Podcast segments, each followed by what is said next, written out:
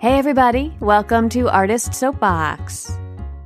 Artist Soapbox is a podcast featuring Triangle area artists talking about their work, their plans, their manifestos. I am your host, Tamara Kassane. Hey friends, let's start with a fill in the blank. Theater is not dead. Theater is blank. What did you fill in? How did you finish that sentence? I'm so curious. Send me your answers and let me know. In this episode, I was excited to speak with just the right person to fill in that blank, Kiana Alexander, the host of Theaters Not Dead. Theaters Not Dead is a live streaming talk show on YouTube that updates every Tuesday. On Theaters Not Dead, Kiana and her guests discuss the transition to virtual theater and the intersectionality of identity and arts advocacy. In our conversation, you'll hear Kiana talk about the inception, aspirations, and production of Theaters Not Dead, what it's like to be the host of a talk show, what she learns from her guests, and her thoughts on the future of theater. Kiana Alexander is a freelance theater maker focusing on directing, streaming, and playwriting. She is excited to return to the screen as an actor. When Kiana isn't watching anime, you can find her serving as the Associate Artistic Director of Women's Theater Festival, the Vice Chair of the Southeastern Theater Conference Women Plus in Theater Committee, and the Assistant Director of Logistics for the National Black Theater Festival. As a side note, I was featured on Theaters Not Dead shortly after Kiana and I recorded this conversation for Artist Soapbox. I'm super grateful for being a guest on TND, and I really hope I added something valuable about writing during a pandemic while I chattered on. I'll include that YouTube link in the show notes. If you've ever only listened to my voice, then maybe you could pop over and see my actual face talking on a screen. I was buzzing with adrenaline and 3 cups of coffee, so woo! While you're there, check out all the TND episodes because the previous guests have been amazing. And finally, one last thing. The last time I spoke to someone on Artist Soapbox who was both a show host and a theater lover was way back in episode 82 with the incredible Lauren Van Hamert with RDU on Stage. I will also drop that link in the show notes as a reminder. Speaking with hosts like Lauren and Kiana is a precious treat for me indeed. I'm so grateful. Enjoy this episode. Kiana, good morning. It's so nice to spend some time talking with you today. Hello. Hi, Tamara.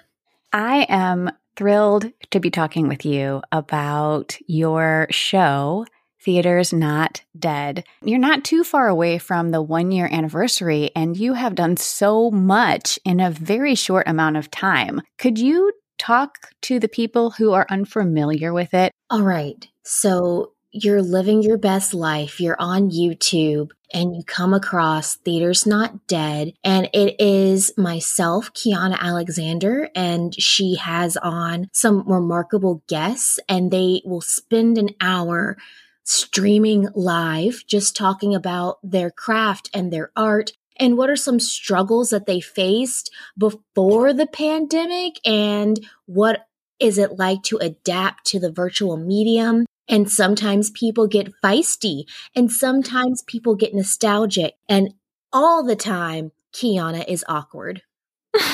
Well, I disagree with you there, but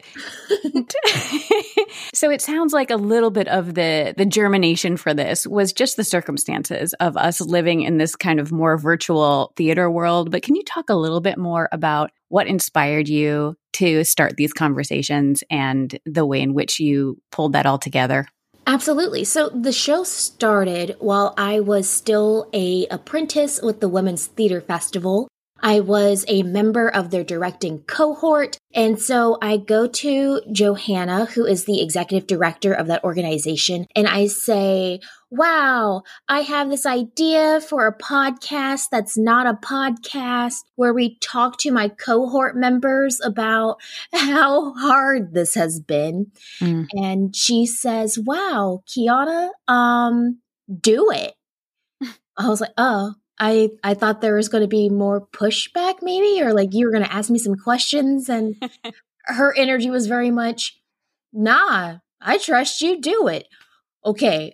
Now I have to like think things through what's going on here. And after our directing cohort finished, I realized there's so many other artists trying to make art during this time. There's so many people trying to stay creative and not give up on the theater industry and are fighting tooth and nail. I want to talk to those people. Absolutely. Now, I am much older than you are, and I feel like I grew up during peak talk show, like when it was started really exploding. And I mean, I'm like early Oprah. Mm. I want to know, and it was amazing, let me just tell you, coming home from school and turning on Oprah was like the best part of my day. We would all, like my mom and I would sit and watch her, and oh, she was so amazing. And it was like Geraldo and Sally Jesse Raphael. I have very strong and fond memories. Like the Donahue show was one of those. And so this is like in the Wayback Machine when we started, when we watched those things. But talk to me about calling Theaters Not Dead a talk show and about your decision to live stream. I will answer the live stream part first because that's the easier one to answer. I was at the time learning how to live stream just as a part of my skill set for my craft. And one of the things at least I miss about theater is that high stakes of it being live.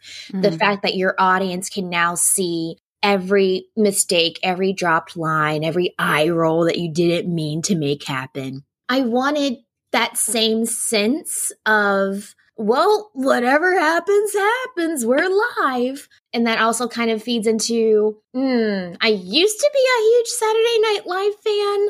It's hit and miss for me now as an adult, but I remember it was that show that I felt like I was being bad if I stayed up late and I watched it. So I was like, ooh, I'm now this woman shrouded in mystery because I watched SNL last week. So yeah, so I just love this live factor. And I think that speaks to theater more so than pre-recorded stuff, honestly. Mm-hmm. So that's the answer for why it's live streamed. I wanted it to have that, ooh, tension, stakes, even though we're all just sitting on our couches talking about ourselves. The answer to why I call it a talk show, and I struggle with getting other people to call it a talk show. So often I will have friends, family, peers refer to it as a podcast because no one's really watching it. They pull it up on YouTube and they listen to it out in the background. So in their minds, it's operating as a podcast. Mm-hmm. I call it a talk show because it is, to me, it's Oprah vibes. To me, it is that like, okay, we're just going to sit on our couches and talk about ourselves. And that's what Oprah did. And it was so much fun. So yes, to it being a virtual talk show because I don't want other people to come into my home and sit on my couch. But, you know, I still would love to talk to you. I love that you call it a talk show because I think it does give it a really different vibe for the audience, but also it changes your role as the host and the way in which you interact with your guests, I feel like. I'm definitely getting Oprah vibes from Theaters Not Dead, and I mean that as like the highest compliment because because we all know that Oprah is the goddess. So let's talk about your role as host because I very rarely talk to somebody else on this podcast about what it's like to be a host. I want to talk to you about what it's like and how you think of that role for yourself. I want to start off by saying I so desperately love hosting. Sometimes I will complain about like, oh, the workload and oh, da, da, da, da, da. But no, I do sincerely enjoy every minute of it, even the hard parts. That Considering backstory, I've always had a large personality. And for a very, very long time, I interpreted my large personality as maybe overpowering to people or off-putting to people. Just because, wow, Kiana, you talk a lot. Please stop doing that. So to have an opportunity where every week I get to just be a large personality and talk to people and no one can tell me to shut up, ideal. But yeah, hosting is very much about who you are and not necessarily the work you're putting out there. I think Theaters Not Dead is very much about Kiana, even though I have wonderful guests and I adore each and every single one of my guests on there, but I can't just show up and then not put myself in an episode. I can't show up and not share my own stories and engage with the audience, with the guests. So it is emotional labor as well, which I'm kind of fine with because, again, chatty Kathy over here. And of course, like logistics and, oh, will people like me enough to come be on the show? That's always, always, always my greatest fear is that I'm going to ask someone to be a guest and they're just going to respond in like this hate mail, I can't stand you type of response. So you mentioned a willingness to just have conversation as one of the positive qualities to have in a host. Are there other ones that come to mind when you think about the host profile that would help them to step into that role more easily? I'm going to list empathy. I think a lot of what I do is being able to hear other people's stories or as they're describing their experiences. Sometimes people go really heavy on Theaters Not Dead because I kind of leave it open-ended for people to talk about what they want to.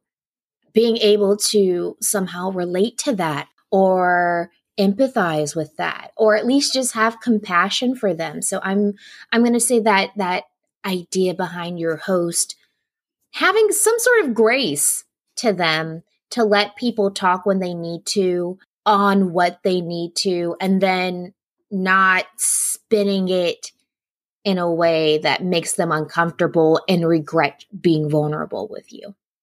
Yes. Oh, well said. You mentioned that you are willing to share about your own perspective and experience, and I would like to hear from you about how that feels doing that during that moment, but also once the episode is up. In the moment, I don't think I think about it much, right? Because I'm focused on this is me having a lovely chat with person A and B. And she mentioned a time when like she was on stage and something happens and I'm thinking to myself, ooh, don't I have a story for you? So I'm a little thoughtless when I share my stories, which is a good and bad thing for different reasons. After the episode sometimes, and I'm going back and I'm reviewing everything, I occasionally will think to myself, why did I say that? That was, and it's never the embarrassing stories. The embarrassing stories I don't care about, but sometimes I'm concerned, going back to your host being gracious and compassionate with their guests. I will go back and think to myself, well, Kiana, you just kind of rolled over someone else's story because you had one to share.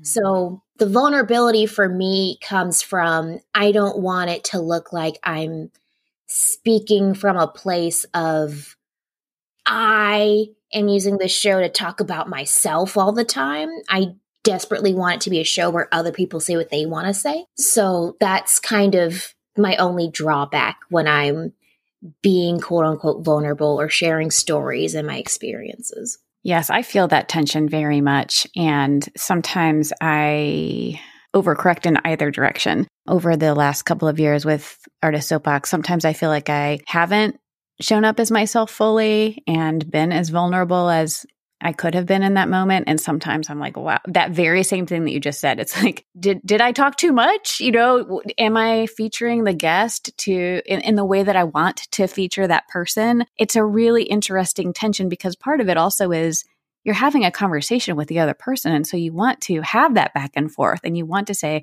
I'm a person with these experiences. I totally get what you're saying. And it feeds the conversation. It sort of adds fuel to that and it helps the other person feel comfortable, but you have to kind of dial it in the moment. And I feel like I'm still learning that. I am confident that I will never perfect it. I'm just going to keep working on it. Let's talk about Hannah Williams, who is the producer for Theaters Not Dead. What does she do?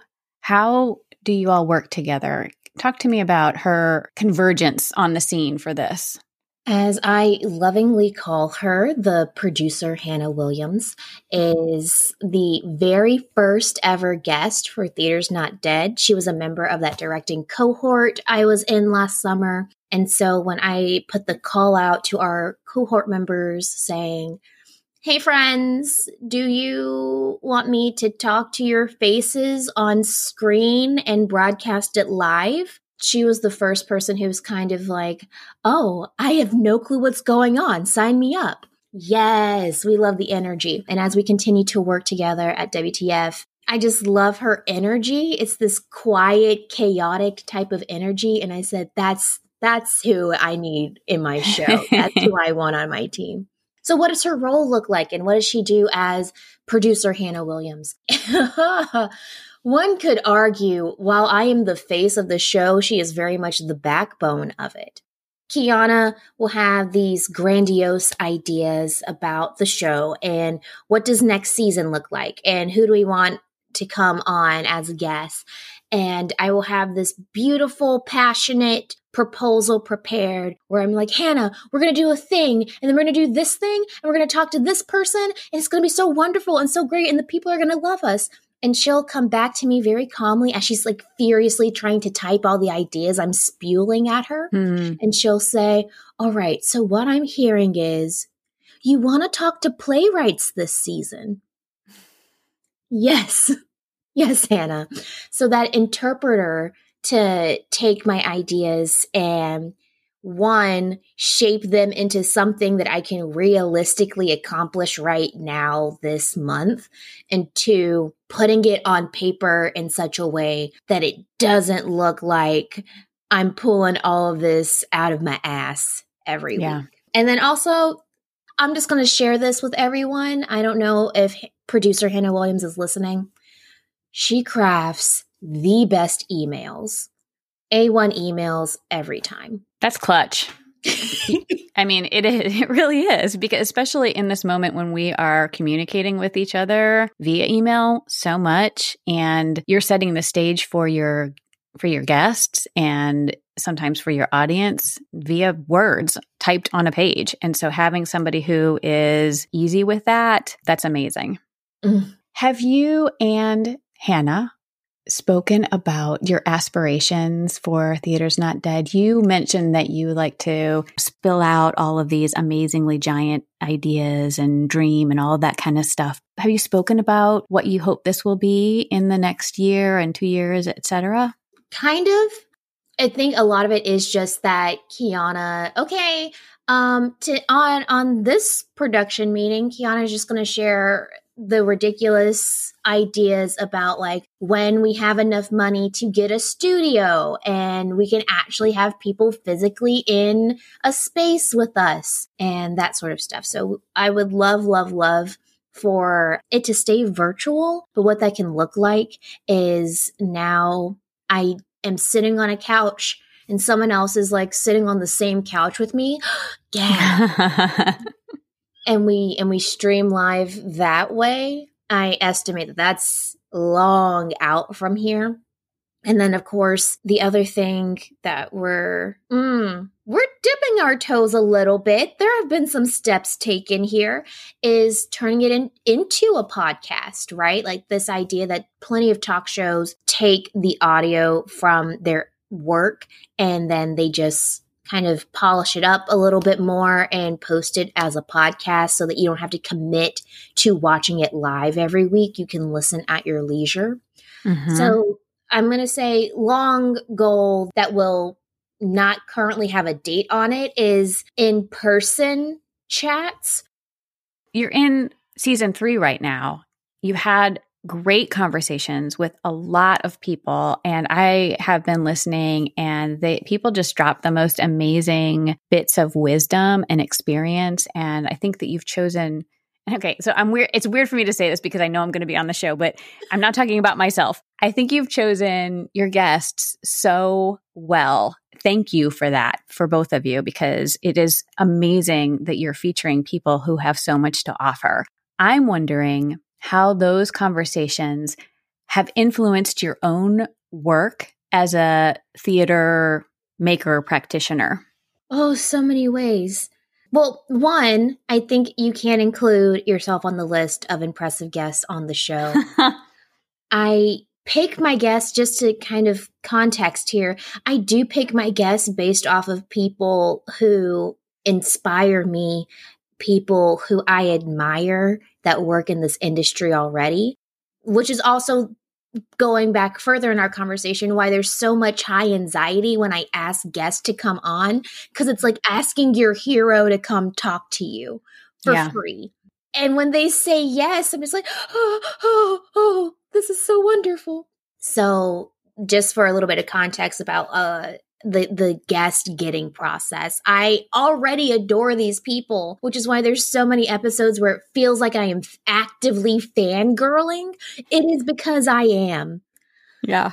Oh, so, and I'm thinking about a couple of episodes in particular, but yes, so that's kind of how that happens. And how do I use these conversations or influenced by these conversations? It reminds me to, one, just keep going. Yeah. I've had so many folks, like previous guests, approach me and say, I wouldn't have started this at your age. I wouldn't have put myself out there this young. Having that sort of lens on it is, oh, wow. You're saying I still have time to like both fuck up and recover. Right. So that being able to fearlessly go after ambitions or write that proposal for a show, because people were like, yeah, girl, individual, just do it.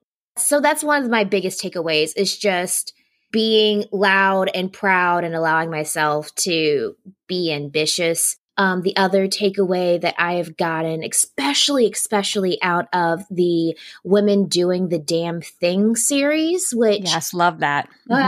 It might go down as my favorite series. I'm not sure. We still have some contenders, but I think I personally gained the most out of that series, just because I do struggle as a multiracial individual a lot regarding my own like relation with my two different races, and to kind of just sit down with some Black women specifically and have them talk to me about what it's like to be Black in theater. And in my mind, I'm thinking, ooh, I can check that box and I can check that box, and I'm relating to these women. It was personally such a huge gain, and that I could look at myself differently after that series. And I could just revel in all of this beautiful Black women magic. So it instills a lot of confidence for me when I talk to these guests on a multitude of different levels. Yes, yes, yes. A million times yes. What would you say to somebody who is thinking about starting a podcast or starting a talk show or starting a live stream experience and wants to be the host? I think the piece that I wish I had known starting Theaters Not Dead is the ratio of hours of fun versus work. Say more about that. in my heart of hearts, I just knew that this project was going to be really small. It was just going to be one person, Kiana, and every week I would just magically appear on people's screens with another person, and we would just chit chat, and it was going to be so fun and so cute and so easy. Wow, Tamara, that's not how life works. So just this idea that I use a streaming software. So I am actively the operator and the host for every episode. Wow. So this idea that I am now both sides of the brain are active during the show. I'm trying to be cute and funny. I'm also like, oh, our frame rate is dropping. Please send help. So this idea that like even the fun parts are a little, but it goes back to, I love that tension of live theater, and I love the stakes, and it's like, ooh, I can add another stake for myself during live recordings. Let's do it. But spreadsheets, aren't the most fun for me. And scheduling has ended up a nightmare because accessibility. People have jobs. I may reach out to someone for a Tuesday morning episode and it's just not feasible for them. And I love them too much to say no. So now we're scheduling when can we pre-record and air it live. So scheduling and budgeting and all of those administration tasks that I am competent at, that's not the issue. I, in my mind, knew this was going to be really cute and fun, and now it's a part-time job. Even if we make it as lean as possible and really bare bones DIY, it's still a lot of work. I mean, it's still a lot of behind the scenes and sometimes on screen or a lot of work to put it together. I want to circle back around to something that you talked a lot about this, but I want to just touch it again. Given all of that, why is it worth it for you to continue?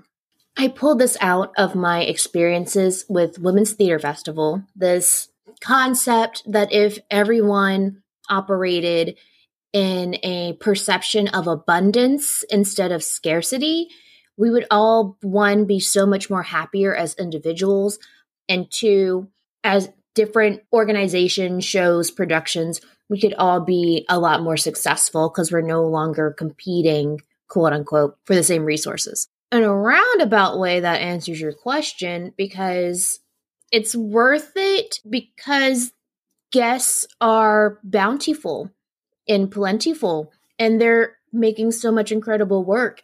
The show itself is probably going to end before the guest list does. Right. There's so many people I want to talk to.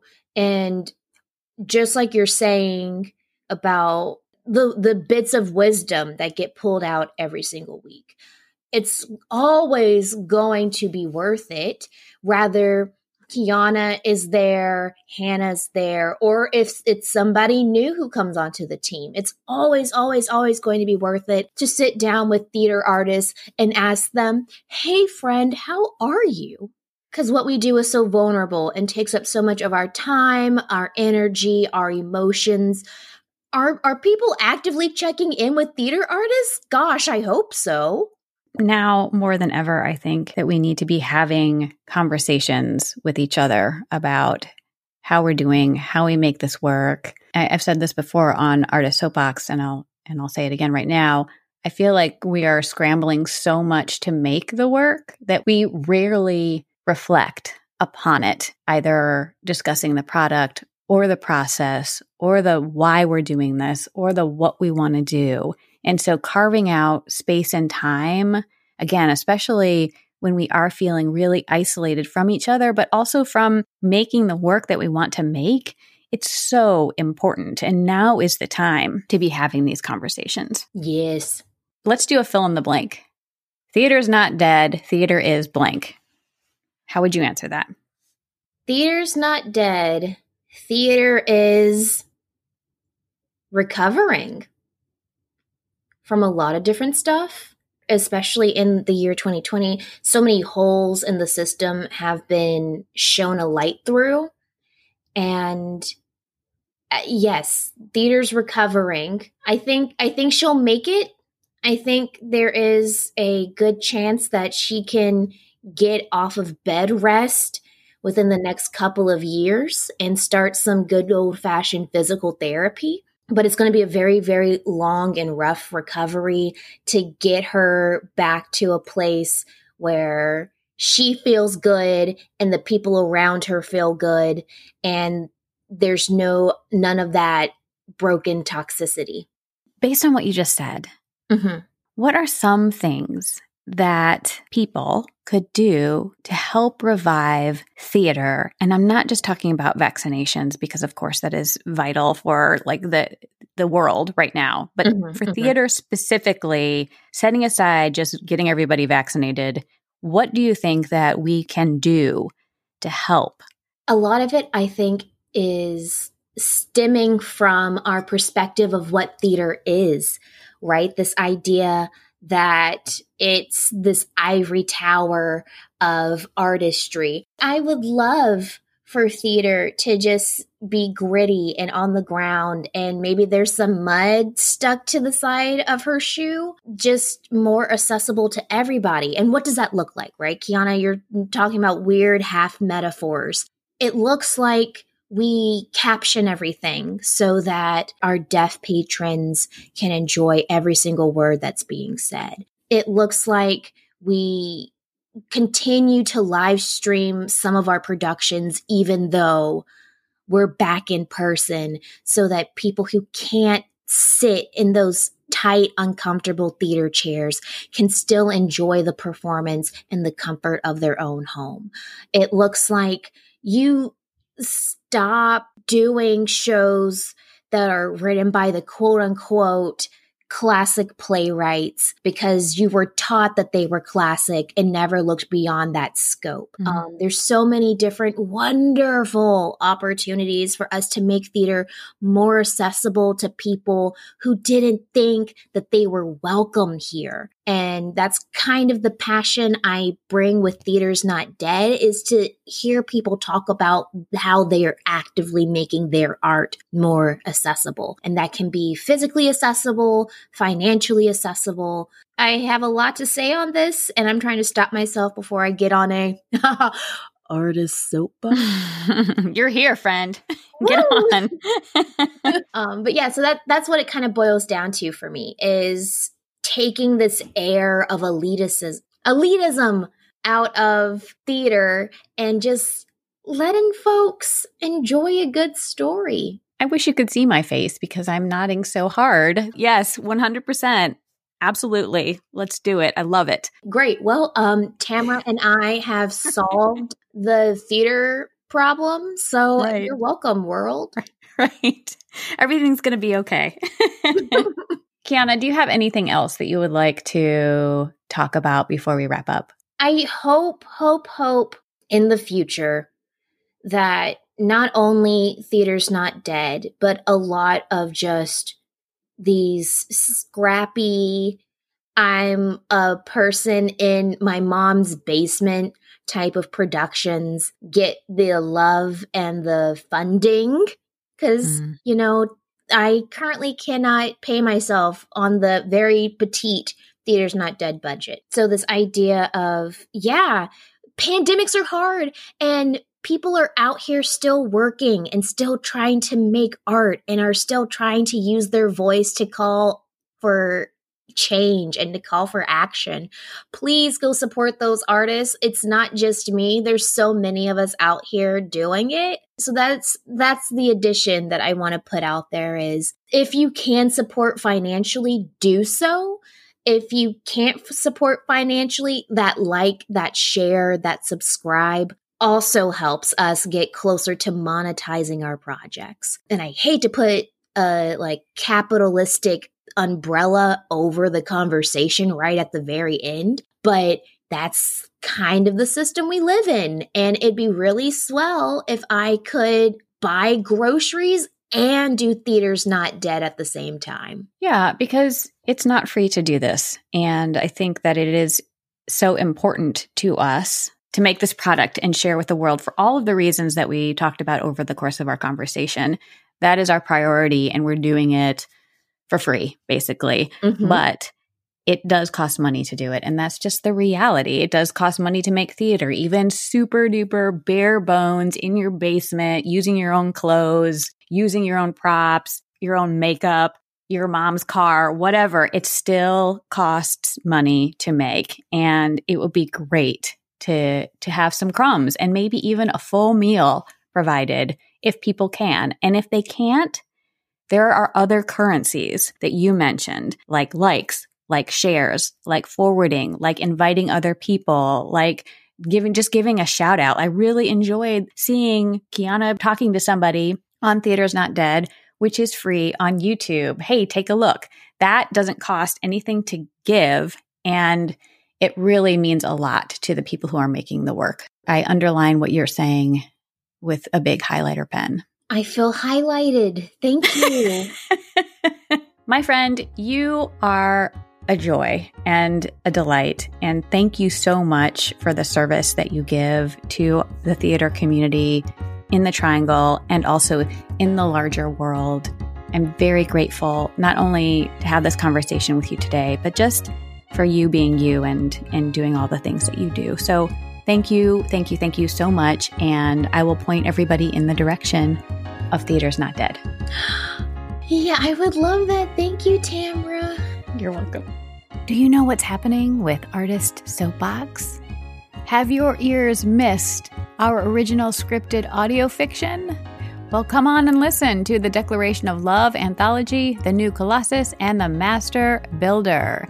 Get up to dates on patreon.com/artistsoapbox and become a patron of the podcast. Please see the links in the show notes and at artistsoapbox.org. You can always reach out to artistsoapbox@gmail.com. Stay in touch. Thanks, friends.